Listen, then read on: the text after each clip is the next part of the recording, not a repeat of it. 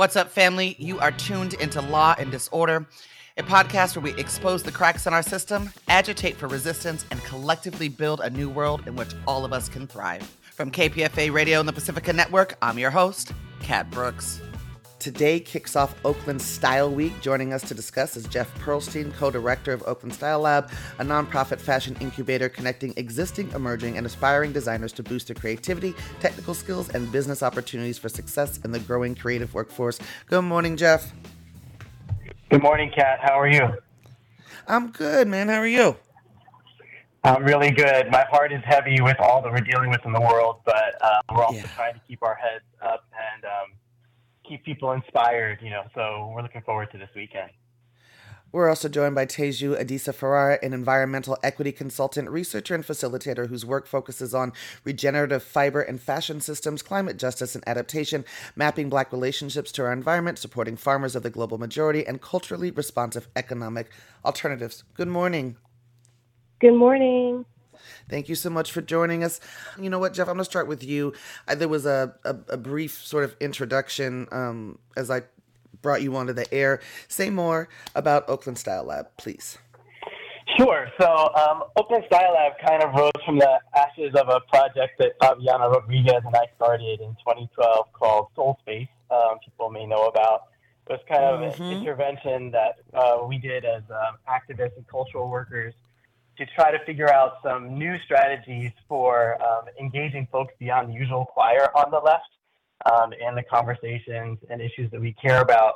Um, and so we merged basically a retail shop, a shoe shop, um, with a community event space where we hosted three to five nights a week, movement, folks, and events, um, as well as art shows consistently. Um, and that ran for about eight years, wrapped it up during COVID, but we learned a b- number of lessons through that. Um, and kind of have been reflecting on it.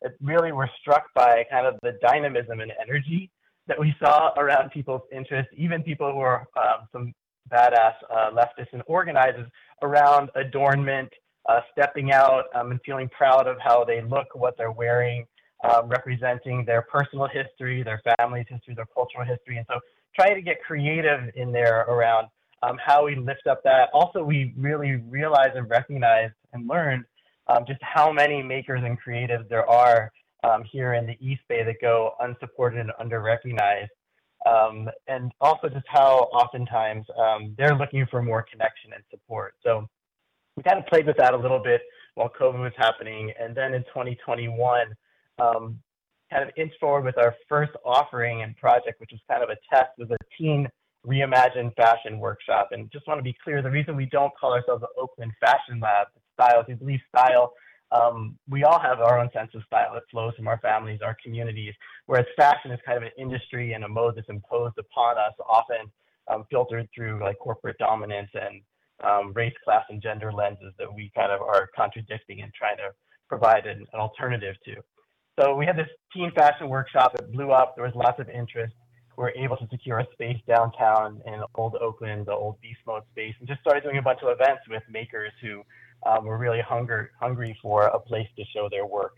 Um, and that's evolved over a couple of years. We did maker mixers, offered sneaker customizing workshops, all with uh, centering B I P O C makers in the project and also a, a race, class, gender lens and also a worker lens on critique of the fashion industry.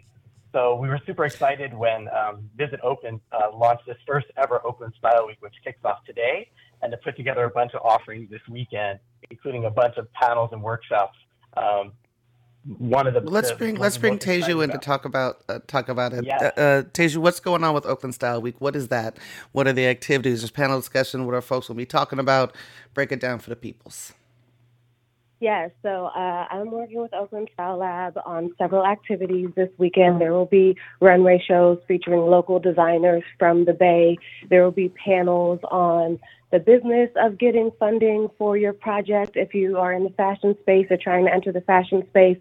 We'll also have a sustainability element coming through, so we'll have some natural dyeing workshops, a biomaterials workshops, because we know that uh, the fashion industry is one of the largest polluting industries, and Black and Brown communities are the most impacted by pollution um, and environmental degradation, and most of our clothes are made by women of color anyways, so all of these issues are connected. We also want to honor the diversity of the Bay Area, so we'll be having a Mayan backstrap workshop Um, to center the Central American community that is so vibrant here in the Bay Area.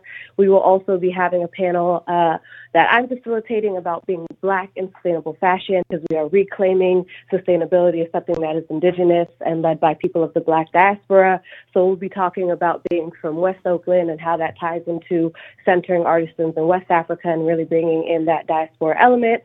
And of course, um, Saturday and Sunday, all day, there will be a free makers market with vendors, youth vendors, young adults, all ages, folks selling their crafts and things they made, and being in community together in the space.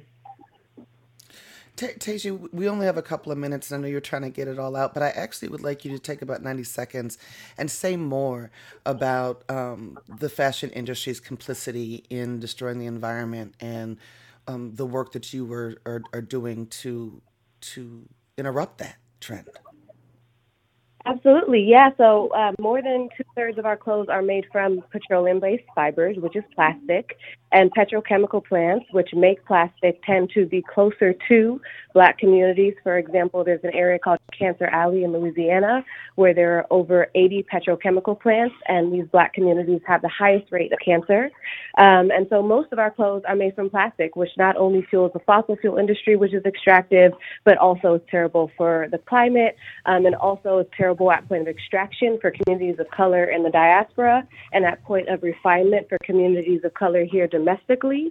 Um, and so part of the ways that we can disrupt some of this pollution and environmental degradation is using natural fibers, is thinking about sustainable materials, is thinking about our consumption, how the materials that we use we value or don't value, and really reconnecting to our style and fashion as way. And that's why we have these hands-on workshops, because we tend to be consumers of fashion and influencers, but we want people to tap into their production space and their crafting space and their space of understanding that it's beyond the fashion. It's more about a life way of adorning ourselves, of dressing ourselves, of being in community, and textiles and fashion as a community space where we create together, um, and not just individual hierarchies that the fashion industry is based on. So that's sort of the, the thinking behind sustainability and making sure that folks can really get engaged in the fashion space beyond just the runway shows, the couture, and the street style, which is going to be amazing. We also have that, but we wanted to bring in this more holistic element of expanding beyond fashion, as Jeff said earlier. Jeff, where can folks get more information about Oakland Style Week, which kicks off today? Yes, people can go to reimagine fashion oakland dot org. On Instagram, it's the same address, reimaginefashionoakland, all one word. And they can get information and ticket information for the Friday night Style Wars runway show, the Saturday night Town Couture runway show, featuring all local designers, B I P O C designers, and also the free tickets that are for the um, Saturday and Sunday daytime events that Teju mentioned, twelve to five. All this takes place right downtown, uh, fifteen hundred Broadway, an amazing space overlooking Latham Square, right by BART and on bus lines. We look forward to people joining us and supporting these great makers. Jeff, I only got thirty seconds, but the last time that I saw you was at this amazing fashion show done by the fashion department at Oakland School for the Arts. I mean, I was blown away. Um, are they involved in this at all? Yeah, O S A actually is um, a longtime partner. A lot of the students we work with come from there, and they're mobilizing a bunch of their folks to um, be on site. So we're looking forward to, to continue partnership with, with O S A and the broader community around this work. Amazing. All right, thank you both for joining me this morning. You've been listening to Law and Disorder, a podcast where we expose the cracks in our system, agitate for resistance, and collectively build a new world in which all of us can thrive. That's it for this episode, family. You can find more information about topics and guests in this episode's show notes. Law and Disorder is produced at K P F A. That's listener-supported radio on the Pacifica Network. The show is produced by Jesse Strauss and hosted by me, Kat Brooks. Our theme music was composed by Steve Raskin of Fort Knox Five. If you like what you heard, please follow us on social media at Law and Dis, that's D I S, and subscribe wherever you listen to podcasts. Feel free to holler at us about something you heard or send us a show idea at law and disorder at k p f a dot org. You can also find our content live at eight a.m. weekdays on K P F A. That's ninety-four point one F M in the Bay Area. Our show and all of K P F A's programs are funded exclusively by you, the listener. And if you're in a position to support us, please donate today at k p f a dot org. Take care of yourself and take care of each other. We all we got, fam.